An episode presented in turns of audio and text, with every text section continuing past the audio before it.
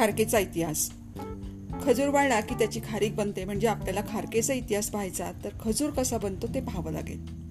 नमस्कार मी Aarti Sumani happiness with healthy food home made food products या प्लॅटफॉर्मची मी संस्थापिका आणि नेहा फूड्स या गृहउद्योगाची प्रोपरायटर गेली पंधरा वर्ष मी हा व्यवसाय चालवते आणि त्यातून मी खारीक पावडर तयार करते खारीक खोबरा मिक्स पावडर तयार करते.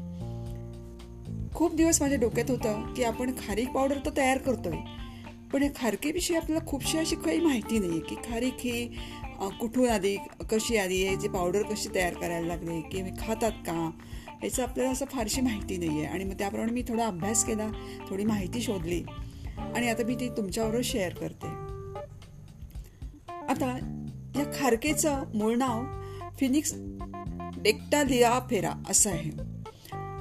थोडंसं अवघड आहे पण हे त्याचं मूळ नाव आहे. आणि हा एक ताड जातीचा वृक्ष आहे. खजुराची शेती त्याचं फळ खाण्यासाठी केली जायची. त्याचं मूळ शोधणं थोडंसं अशक्य आहे कारण तशी खूपशी माहिती नाही की पहिल्यांदा हे कुठं तयार झालं म्हणून. कारण ही खूप वर्षापासून शेती केली जाते आणि ह्याचं मूळ स्थान साधारणतः उत्तर आफ्रिका किंवा दक्षिण पश्चिम आशियात असण्याची शक्यता आहे. हे एक मध्यम आकाराचं झाड असून त्याची उंची पंधरा ते पंचवीस मीटर असते. साधारणतः आठ बाय आठ फुटाच्या अंतराने याची रोपं लावली जातात. तुम्ही जर पाहिलं ना तर ह्याच्या फांद्या अशा पसरलेल्या असतात. आणि त्याला आकार घेर त्याचा मोठा असतो. आणि त्याच्यामुळे त्याला जागा जास्त लागते. आणि त्यांना साधारण पाच वर्षांनी फळ यायला सुरुवात होते.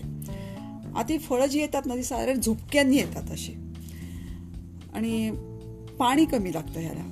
म्हणून ही वाळवंटी भागात जास्त येतात आणि याची जास्त शेती केली जाते आणि उष्ण प्रदेशात याचं उत्पादन पण जास्त होतं.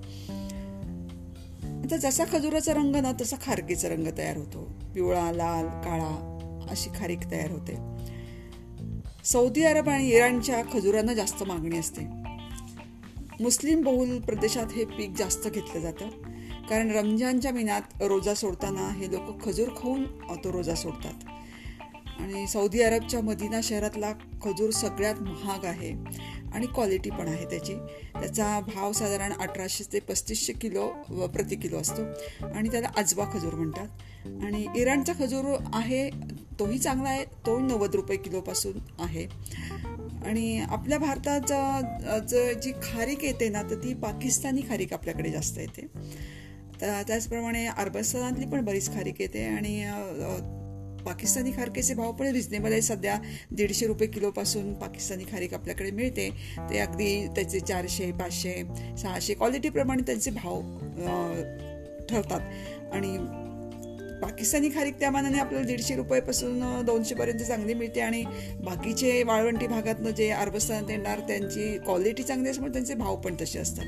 आता भारतात गुजरात आणि राजस्थानच्या वाळवंटी भागात खजुराची झाडं लावली जातात आणि त्यापासून पीक आपण घेतो आहोत पण त्याची तितकी क्वालिटी नाही जितकी अरबस्थानात नाही ते. आता आपल्या हिंदू धर्मात खारका खारीक प्रत्येक पूजेत असते बघा आपल्याला. की आपण विडा ठेवतो त्याच्यामध्ये बदाम खोबरं सुपारी खारीक हे सगळं असतं. आणि ह्याचं मेन कारण म्हणजे काय असं की ती आपल्या पोटात गेली पाहिजे कारण ती पौष्टिक आहे. आणि साधारणतः बघा हिवाळ्यामध्ये आपण खारीक जास्त खातो की त्याच्यामध्ये आपण डिंकाचे आळीवाचे मेथ्यांचे लाडू करता करण्यासाठी खारीक खोबरा पावडर आपण वापरतो. आणि त्याचा खारिकीचा गुणधर्म उष्ण गुणधर्म आहे म्हणून आपण थंडीत जास्त खारीक खातो. आणि त्याचप्रमाणे इतर वेळेला सुद्धा खारीक वापरली जाते की आजारपणासुद्धा आपल्या जे क कमजोरी आली असते ती भरून काढण्यासाठी आपण खारीक खाल्ली जाते. आणि त्याचप्रमाणे बाळणपणामध्ये सुद्धा बायकांना खारीक खोबऱ्याचे लाडू दिले जातात. आता खारकेमध्ये फायबर कॅल्शियम पोटॅशियम असतं.